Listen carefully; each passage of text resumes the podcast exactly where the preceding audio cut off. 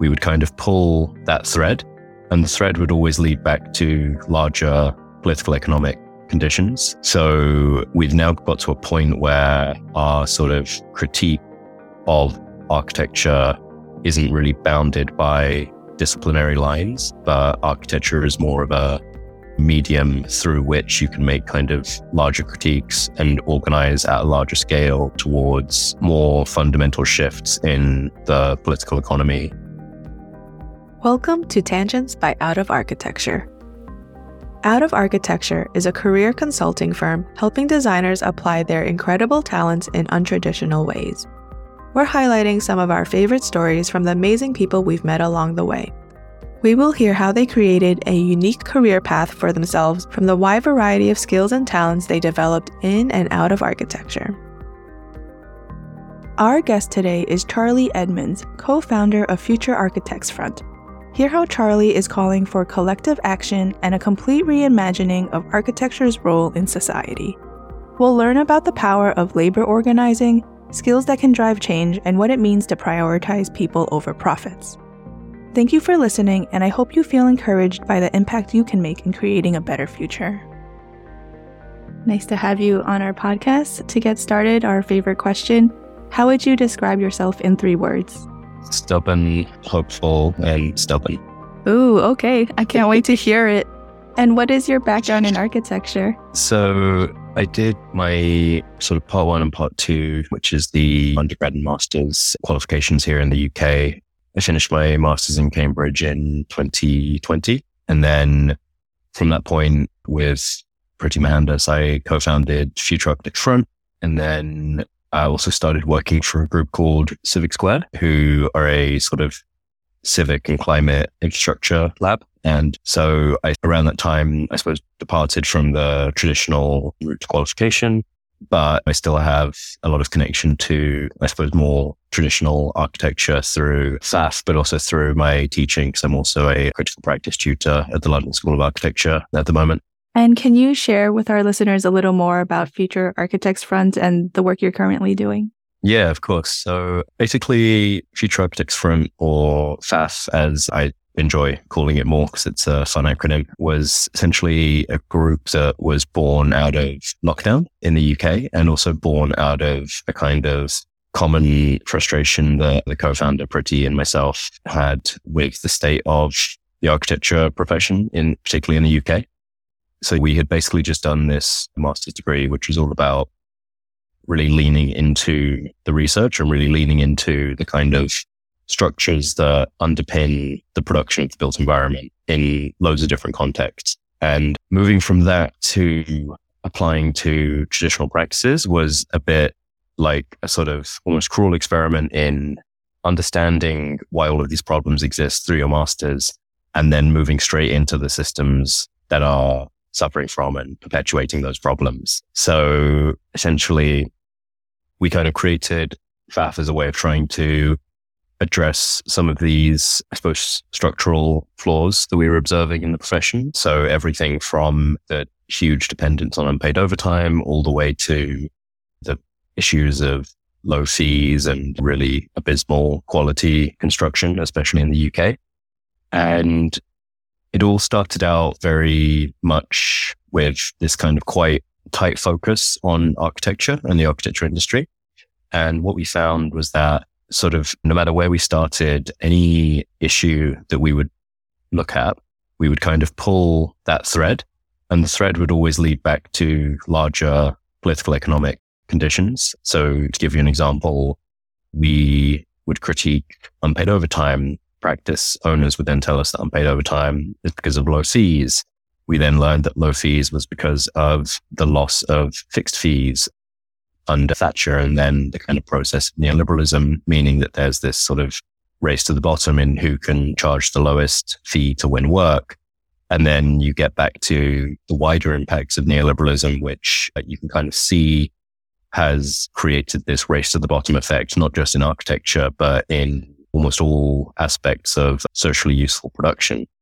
So we've now got to a point where our sort of critique of architecture isn't really bounded by disciplinary lines, but architecture is more of a medium through which you can make kind of larger critiques and organize at a larger scale towards more fundamental shifts in the political economy in order to prioritize social and ecological need ahead of the needs of or the interests of capital. I imagine this is where your stubbornness comes in is that people love saying about architecture, like, this is how it's always been done, or like, we can't change anything, things like that, where it's very much like, we're not going to do anything about it. We're just going to like work with what we have and do our best.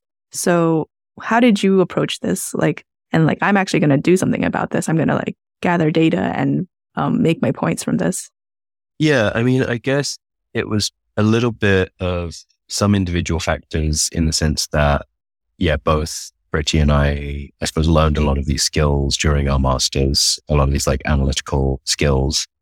And then also we come from fairly similar kind of like working class backgrounds as well. So that I think also gives us a kind of perspective that typically isn't put on a pedestal in the world of architecture. And then I think there are also a great deal of kind of environmental factors to almost groups like Future Architects Front and similar kind of grassroots groups that we work with. I think there's a wider sort of more fundamental economic reality to why these groups have emerged now.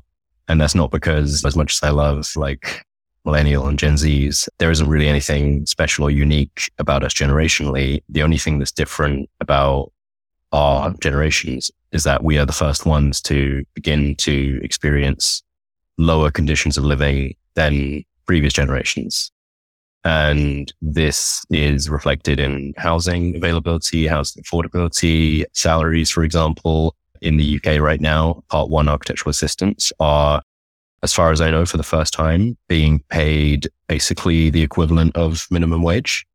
So what's happened over the course of that time period of neoliberalism that I mentioned is that in order to bring those fees down, costs have been cut in the salary packets of the most junior staff mainly. And we're getting to a point now where you physically cannot cut those part one salaries anymore, because if you do, then you're paying below minimum wage. So I think the reason why our critique has stuck and why you see more critique like ours now is not because we're the first to do it, because in the UK, for example, you can look at like the new architecture movement, which dates back to the 70s and 80s, and they're really saying things that are kind of shockingly similar to what we're saying today.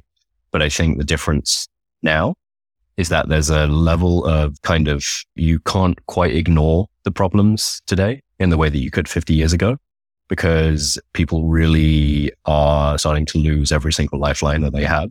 So you have all of the kind of social challenges that I mentioned. And then on top of that, you also have the issues of climate as well which just go into exacerbating these conditions and exacerbating how this kind of like inequality plays out and impacts people at a global scale. So yeah, I think we're certainly not the first people to make these arguments. We're certainly not the first people to make these critiques. I think the reason why they're breaking through a lot more now is because of this condition, this condition that like we're finally at a point now where any kind of like buffer that people would have to kind of protect themselves from these wider exploitative conditions pretty much gone now. Like you do not have the sort of privileged condition that architectural workers used to enjoy decades ago. For example, you don't have the free education now. You don't have the social housing now. And so without these sort of wider kind of social spending protections that used to be provided by governments and council, more people are kind of being forced into positions like ours, not out of a kind of purely moral stance against existing practice, but out of pure necessity more than anything in many, many cases. Yeah, definitely. So there's no really, you can't ignore it anymore. Before people, the argument was that people could say like, this doesn't really affect me. So I don't really need, to, like, there's no skin in the game for me. But now it's like, there's nothing left. So, ha- have you seen a shift in things like a, as a result of your work, or what kind of shifts or things have happened? So, I think there are some really kind of clear shifts, which are really easy to point to. So, like a couple that I could mention, for example, are like us the Architecture Union SAW alongside groups like the Architects Climate Action Network and group student members of the Royal Institute of British Architects, both current and previous. We, in the last couple of years, have organized our own kind of internal elections for RIBA Royal Institute of British Architects president and RIBA council seats. So we ran those to kind of choose a candidate that was uh, a worker rather than running a practice and someone who was kind of younger and more representative of the membership than the usual kind of 50 plus old white men who own their own companies who usually get that position. And so we ran our own election process. A guy called Muyiwa won that. And then he became the person that we supported to run in the actual RIBA election. And as I'm sure many people will know ahead of time, he ended up winning that. So through this kind of like grassroots organizing process, we've been able to influence arguably one of the like major positions of influence, institutional positions within the architecture profession in the UK.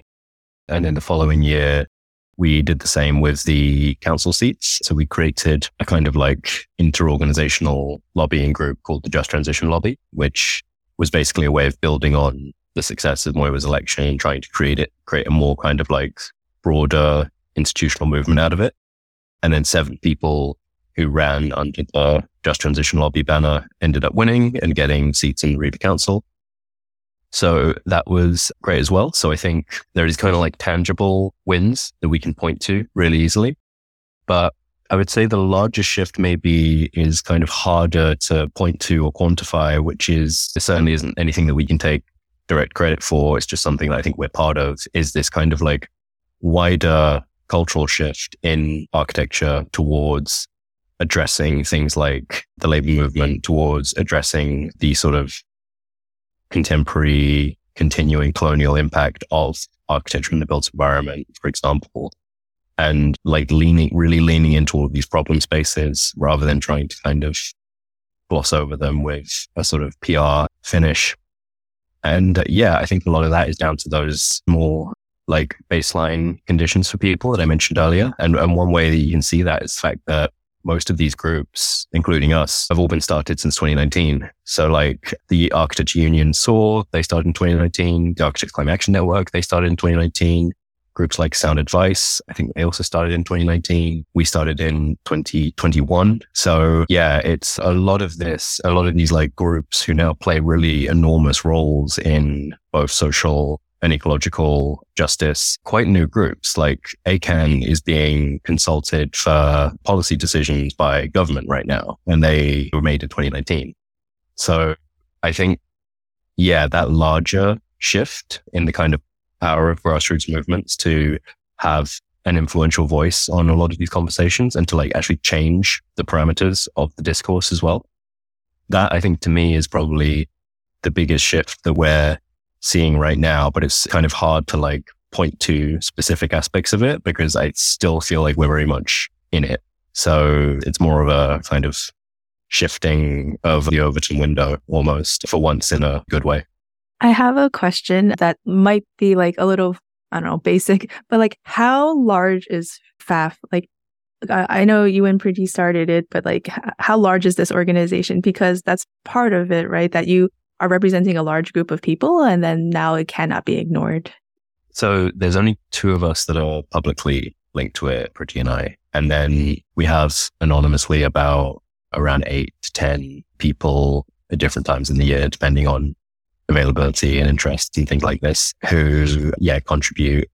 And they mainly stay anonymous because they would probably have some job insecurity based on where they work right now if they were to do this kind of thing out in the open. So that's roughly the kind of shape of the group and the reason why you'll only really see Priti and myself publicly associated with it is because I have my sort of civic square work, which is a CIC an organization that's incredibly rooted in social and ecological justice and not part of the kind of architecture profession. So I'm almost a sort of step removed, which means n- none of the kind of like repercussions of any of this critique can really be held over me.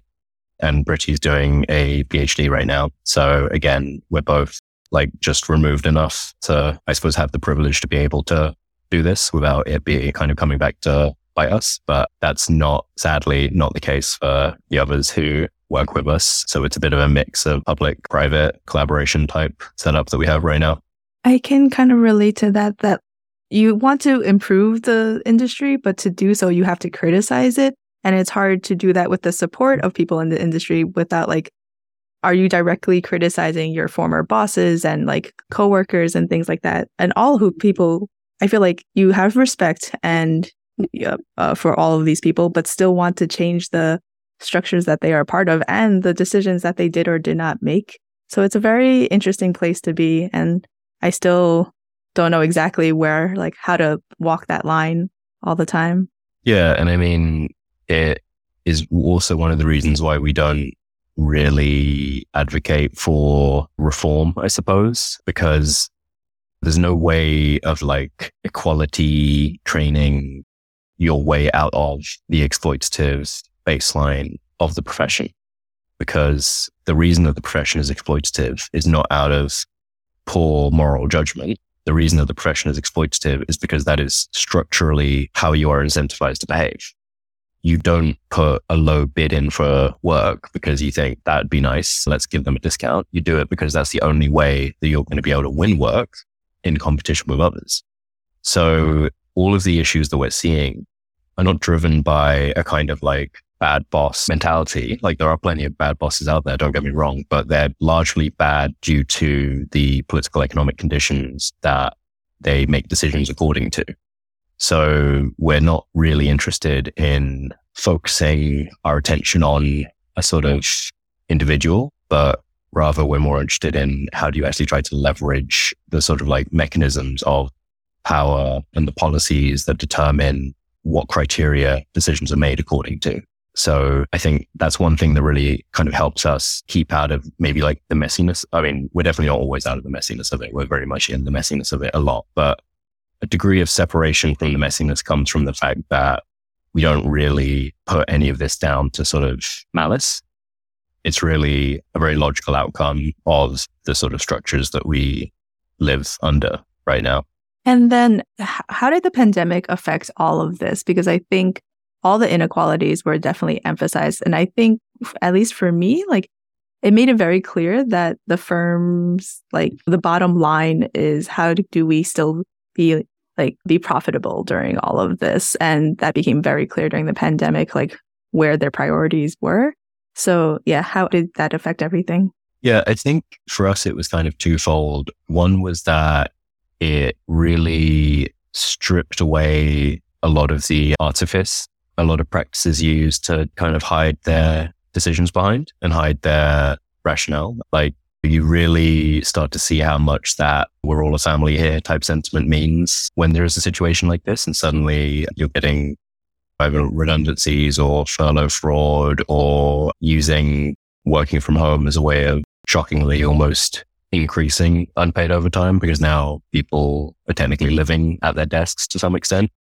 So I think it was really good for pulling the wool from people's eyes in terms of the actual conditions that we're working under in this profession.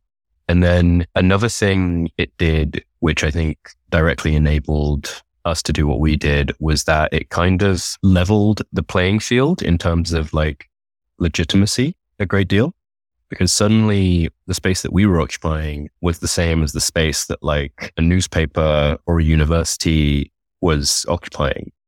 So the fact that we were doing events online or the fact that our critique was like shared and communicated online and often through social media, that suddenly wasn't something that you could just kind of, you know, hand wave away as unimportant because that was where everyone had to be all of a sudden. So that I think was the main impact of the pandemic in terms of the conditions that we emerged within. And I think some of those are fairly lasting impacts. So I still think that a lot of the work that we do online has still a greater legitimacy now than it would have prior to the pandemic, even though we're not really locked down anymore. And uh, I think it, another kind of like wider discovery that I've noticed lots of people making was that it kind of revealed the falsehood of necessary productivity as well. Because suddenly everyone's like, oh, okay, I am working from home. Maybe I am furloughed. And maybe, or maybe we're doing less work and being less productive. And we're cutting global carbon emissions enormously because we're traveling and consuming less. But somehow we're kind of okay. And somehow for a lot of people, actually, their quality of life is improving because now they're able to see their family more or focus on their health more. So I think there was also a little bit of a kind of like light bulb moment for a lot of people where they got a glimpse into what the world could be like if every single aspect of our economy was not geared towards squeezing as much productivity out of you as physically possible in order to maximize profits. So I think that not just in architecture, but just across the board, that was another really impactful observation that I know a lot of people made during this time period too.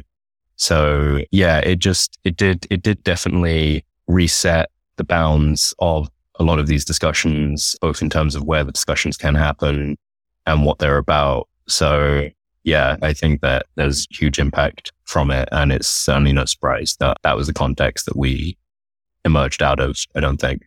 Yeah, I think everyone has a very personal and vivid memory of how they experienced the pandemic. And I think like just dealing with the pandemic and also dealing with like working on projects and deadlines, I was just like, I do not want to be doing this. It's like, it felt like that we were working harder and more hours, like you said. And then, but for projects that weren't like for certain going to happen at like, if you had a deadline because you needed the drawings and because the building was going to be built. It wasn't necessarily going to be built in the middle of a pandemic. So I, I know what you mean when you say that like the rest of our life, you can think about that. But then I feel like when you're on a project, and that's part of the reason why I left traditional architecture, because I was like, I don't want to always be worrying about my projects and the, their deadlines that are sometimes, oftentimes internally set, and then just like stressing myself out at that. And I think maybe that's just like the personality type I've had.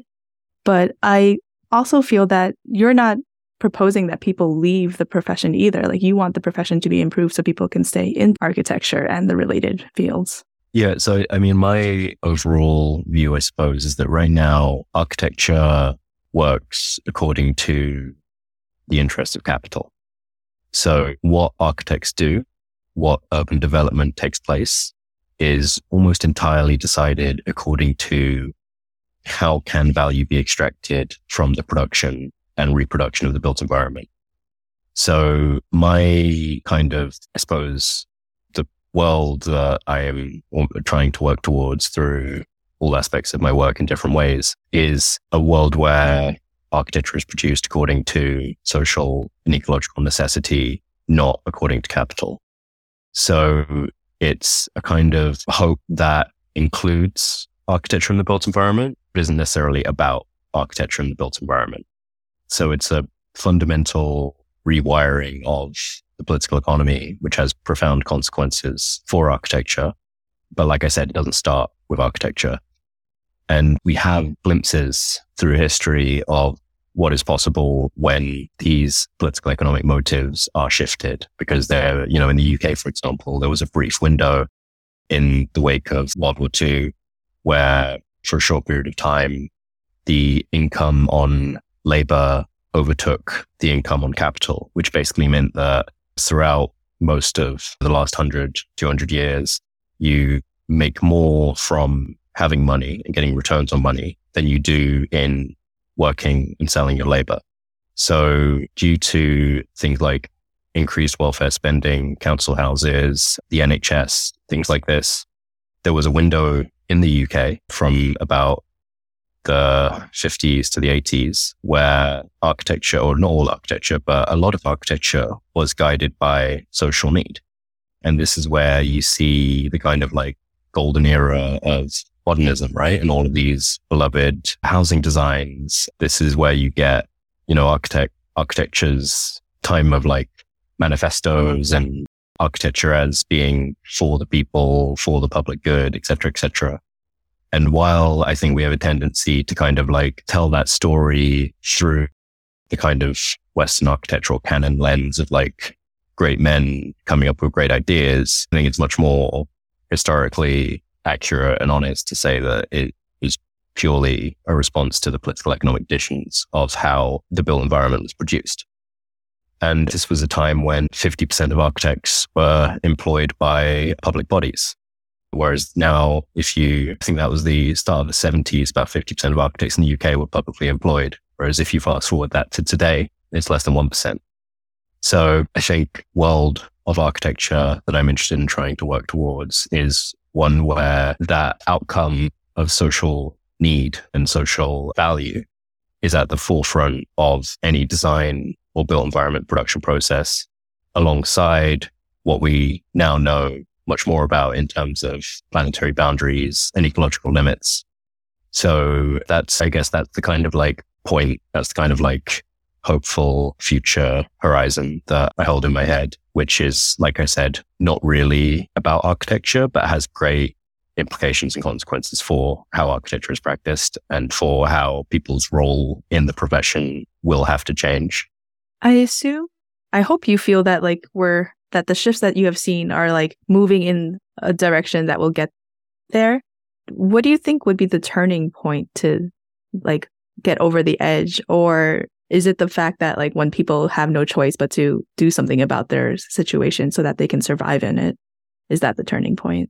Yeah. So there's definitely a point in the not too distant future where there will be a sort of macro system level change one way or another. That as an outcome is materially inevitable because so many aspects of the way that we practice architecture today are untenable based on what we know about planetary boundaries and ecological limits. And to give you just one example of that, the construction grade sand that we use in concrete is the second most mined, second most extracted natural material on Earth after water.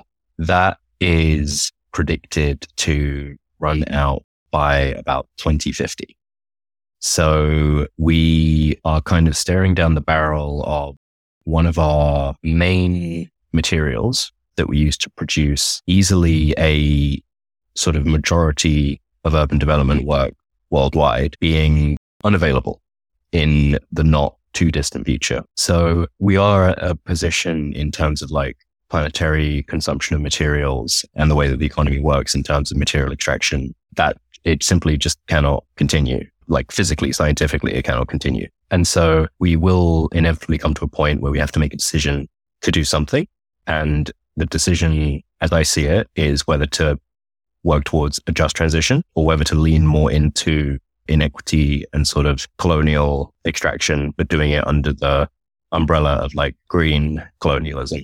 How can people join your efforts or get involved in their own organizations to do something about this? So I think the greatest democratic tool that we have at our disposal right now, generally speaking, is the ability to withdraw labor.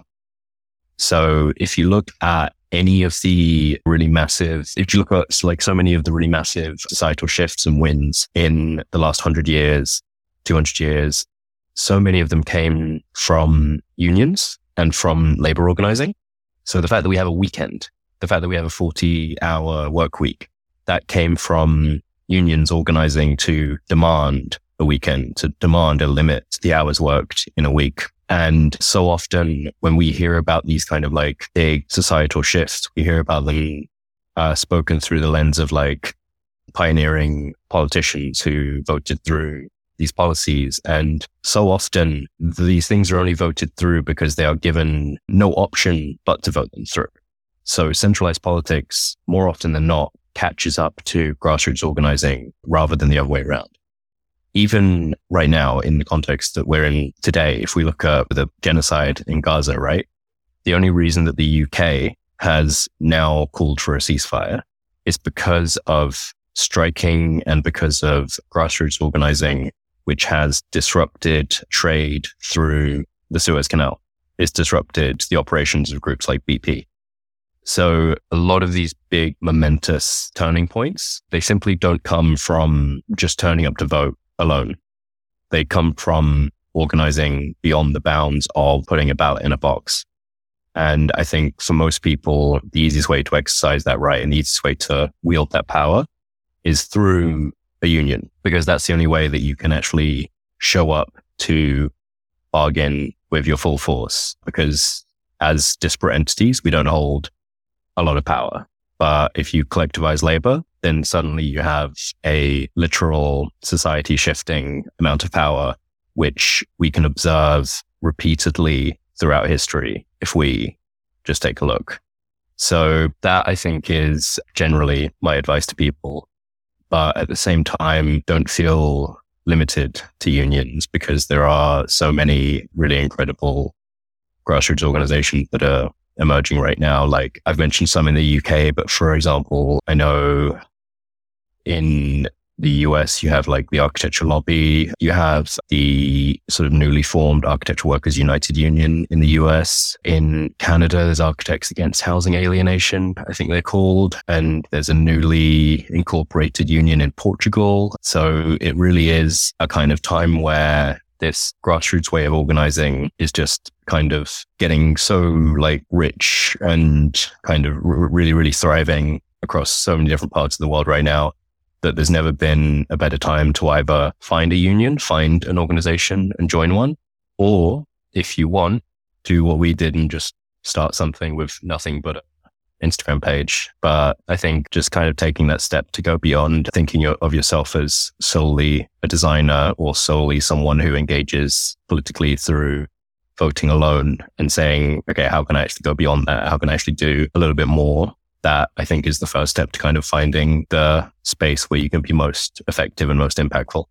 Can you share some of those first steps or like actually not even the steps, but the ideas that you felt that like we need to do something? Okay, like what can we do and also, maybe in addition to that, some of the skills and talents that people can utilize that at all levels of exposure. Like maybe they're really good in one thing and that's really helpful in this way, like examples you've seen. Yeah. So I guess in terms of like equipping yourself intellectually, there are two articles that I always recommend to students when I do lectures, which are really good kind of like first steps into these ways of thinking. One is called Death to the Calling, which is on the Failed Architecture website by Marissa Cortright. And in that article, Marissa basically unpacks how a lot of students and a lot of professionals conditioned to see architecture not as a job, not as labor, but as a kind of like higher calling, something that's almost like spiritual. And the profession kind of uses that almost like gaslighting, basically. It uses it as a way of alienating workers from their actual condition of workers and almost trying to convince them that really there's something else, there's something different. They're, they're a different group with different interests. And one example that she gives in the article that I really love is how architects even name what it is that they do. Because you never hear about an architecture company or an architecture business. It's always a practice or a atelier or a studio, right? So even at that very, very baseline level where obscuring the actual sort of economic reality of what it is that we're doing. So I think that's really great at kind of unpacking and really kind of tearing to shreds a lot of these myths that are peddled in university and in practice. And then a second one, and I do suggest reading them in this order, is an article by Le- Leah Hanrahan, again in Failed Architecture, which is called All Design is Political, but Not All Politics is Design. And the really great thing about this piece, from my point of view, is that a lot of architects, when they kind of get that architecture is political and when they want to affect change, a lot of them default to this position that the best thing I can do is change things through design, like as a design practitioner. And the sad truth of that is that there's a very low ceiling to what you can do through design practice under existing political economic conditions. So if you're a designer who wants to build social housing, you can't design your way to social housing like you can design it as much as you want, but you're still not going to get the public funding to do it. So the only way that you get to public housing or social housing is through operating in a political capacity to secure policy shifts to make that feasible as an outcome. And, and it's not to say that design is useless because to answer the second part of your question, I think a lot of the skills that we're taught in architecture school are very, very useful for doing this kind of political organizing and campaigning. Like, I think we probably wouldn't have been nearly as successful if we weren't all proficient in almost every different kind of software and way of visualizing and communi- communicating ideas under the sun. So there's plenty and plenty of ways that you can use these skills and you can use these tools to political effect. But that's very different from thinking that you can do it through your existing design practice, specifically your design practice as it exists in the existing capitalist context. So I think understanding that distinction of all design being political, but not all politics being design is for a lot of people the kind of last hurdle that they face in becoming really effective organizers and really effective in this more kind of like political capacity. And I think that's then the space where looking at the skills you've learned, looking at your ability to visualize or write or draw, that's when that those skills can really find their most effective home. And, you know, as well as the groups that I've already mentioned, I think like if you look at like the Funambulist magazine, for example, like what a great example of how you can take architectural skills and make those politically powerful. Like if you look at some of the maps that are drawn in the Funambulist magazine, they are incredibly, incredibly powerful politically. And they come from an architect's tool set and training, but they aren't things that are profitable within existing design practice, right? So you have to find alternative spaces or alternative ways of funding beyond design practice to make that something that can do what you want it to do. So I think that's what I would probably point people to in terms of like ways to try and get into the right sort of headspace and then ways to think about your own training and your own skills and how those might align with some of these like larger system shift types of goals. That was such a great answer to the question. I don't even think I asked it the way you answered it, but that's like a lovely answer. Because as I'm listening to you describe that, I'm thinking back on my own experiences. Like, what if I thought about my first job in an architecture office? Not like this pay is so bad, the environment's not that great, but it's like, oh, but I need this experience. It's also just a job. If I look at it as a job, it's not a very good job, right? So I should find a better job. And I think that took me, it took me like five years to realize and then when you're talking about how we have all these skills, like we can take an idea and communicate it and create it from nothing. Like that's literally what we do as architects. So now these ideas are just not designs for buildings or like projects or events, like they align to a bigger cause and purpose. Yeah. And I think another thing maybe that's worth thinking about specifically from the point of view, like if someone is listening and they've since left architecture and are maybe thinking that this doesn't pertain to them so much. This absolutely pertains to anyone working in any kind of private company right now, because none of these issues are exclusive to architecture. And the exploitation which your work is built upon is not necessarily always your own exploitation. So you might have improved personal conditions. For example, let's say you moved from poorly paid, unpaid overtime, part one to some kind of designer at like Apple, for example, your personal conditions may have improved, but you also then have to think about what are the social and ecological outcomes of the work that I'm doing now? Because within a capitalist context, the exploitation never goes away. All it does is it shifts up or down the supply chain. So if we continue with the example of Apple, what are the conditions of the factory workers assembling these products? What are the conditions of the children in the Congo being forced to mine the cobalt for, for these kind of electronics? And this is where I think our way of framing conditions, working conditions needs to move to, like beyond a kind of like traditional union fixation of labor conditions in the global north and towards a more sort of like internationalist labor solidarity view, which takes into account the working conditions of workers and of people around the world. Because otherwise, I think we risk setting ourselves up for failure where the second our own labor conditions are improved, we kind of like put everything down and we say, well, job done, no problem there. But really, all we've done is we've just shifted that exploitation somewhere else in the world. And that's how we're getting a larger share of the kind of capital pie. So that for me is one of the really big reasons why it's important to try and like hold a lot of this organizing beyond traditional boundaries of like the union or the climate organizer or the like feminist group, etc., etc. Like really all of these things need to be seen as like struggles in solidarity, which are working towards a kind of intersectional aim, which is the abolition of capital as the driving force behind society. And then only when you see things in that way can you kind of avoid the trap of like, you know, I've got a raise and I'm able to now pay my bills and that's fine. We'll, we'll call it a day, which is certainly something that I think labor movements in the past have kind of fallen into. So I think that like extra layer, that intersectionality for me is really important as well.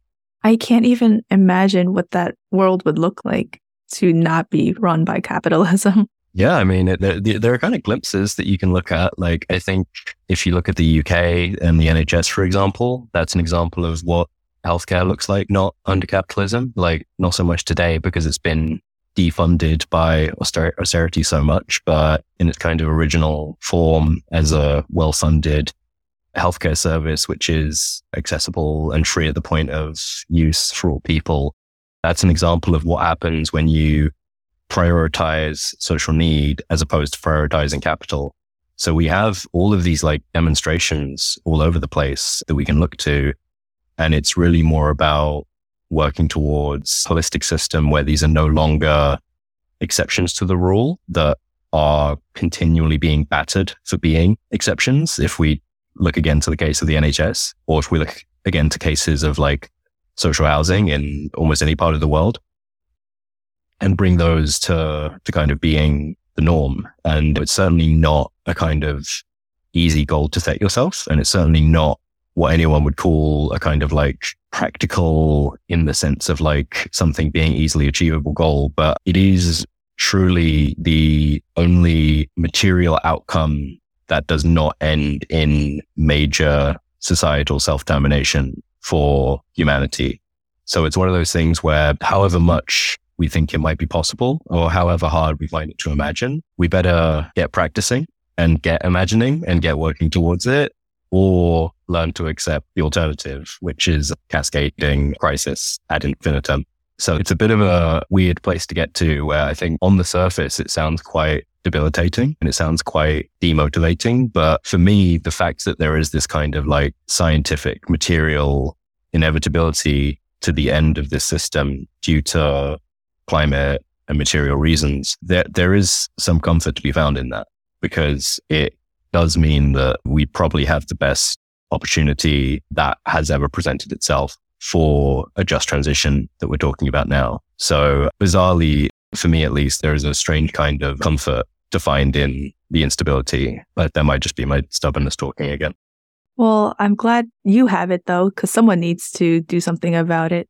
And you are right that like we will be forced to make a change or make these decisions at some point down the line. So it's better to do it before like tragedy happens, like in the case of like building standards or like, or we lose all of our workforce because no one can afford to be paid so little anymore for these hours. So it is better to do something about it before the crisis happens. Yeah, totally. And I think we are kind of seeing the consequences of not doing something about it already. Like if you think about the wildfires in Australia, if you think about half of Bangladesh being literally half being underwater very, very recently, we even according to the productive kind of capitalist framing, we are facing things that completely go against the purported values of the existing system and the existing system cannot stay as it is whilst surviving these impacts. So it is a moment of inexorable transition. And the decision that we get to make as a sort of society at this period of transition is whether it's a just transition or an unjust transition. That really is the choice. And so, yeah, that's, that's kind of where I at least position myself in terms of like wider political economic context at this point in history. So to close up, we usually ask some questions like, what do you think of architecture? Or like, or how would you describe architecture in your own words? And I think you've actually spoke about that as, you know, when you were comparing it with politics, it's like, how, and how are they related? But I'm actually curious to hear like you mentioned that you're stubborn and hopeful and also stubborn. So like are there any like words of that you come back to that kind of like keep you going either with the stubbornness or the hopefulness to like just keep going through the times when it's like a little rougher?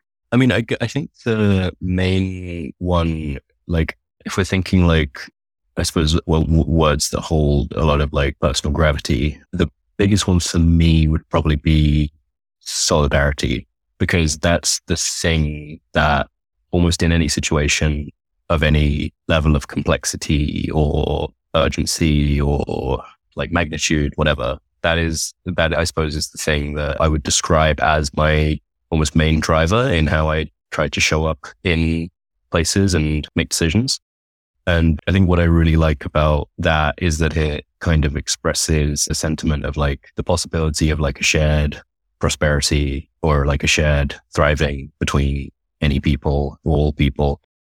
But it's not a kind of like, it's not like a camaraderie that's rooted in like comfort or complacency. Like solidarity is about collectively trying to move towards something and to move towards something that is just. So that for me is, I guess, a very personally valuable like word and is something that kind of circles around my brain a lot. And I think something else I like about it as well is that it doesn't limit itself to sort of like certain acts or outcomes. Like we can have a kind of like momentous shift in union organizing, for example, that changes policy in the entire country. And that is an act of solidarity. But at the same time, if you know that someone you're working with or someone you're organizing with is struggling under the sort of inhumane conditions that we often are all forced to live through, just being there to like bring them food or a hot drink or just have a conversation, that too is solidarity. And so it's something that can really, like I said, just kind of permeate all contexts, all scales, all aspects of life. And that, I suppose, to me is the, I guess, kind of like compass that I try to use day to day. Yeah, that's a great one. And I love how you mentioned that it transcends scales and like how you act on that. And thank you for all of your thoughtful answers, actually. Like it was a really nice conversation. Yeah, no, thanks for thanks for having me. It's been something I've been looking forward to for a while. So yeah, I'm glad. Great on your guys' side as well. Yes, it was. And I'm excited to share it with our listeners. And I will include those resources that you mentioned in our show notes so they can access them. Yeah, um, yeah. Thanks so much for that. Thank you so much. Amazing. See you later. Hey everyone, it's Aaron from Out of Architecture. If you find these stories inspiring and are looking for guidance, clarity, or just need someone to talk to about where you are in your career, please know that we offer 30 minute consultations to talk about what may be next for you.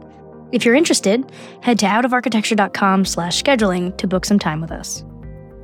Hey everyone, it's Jake from Out of Architecture.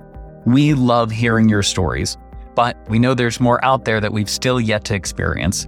If you or someone you know would be a good fit for the podcast and has a story about taking their architecture skills beyond the bounds of traditional practice, we'd love to hear it. Send us an email at tangents at outofarchitecture.com. Thanks for listening to our podcast. New episodes every two weeks. See you then.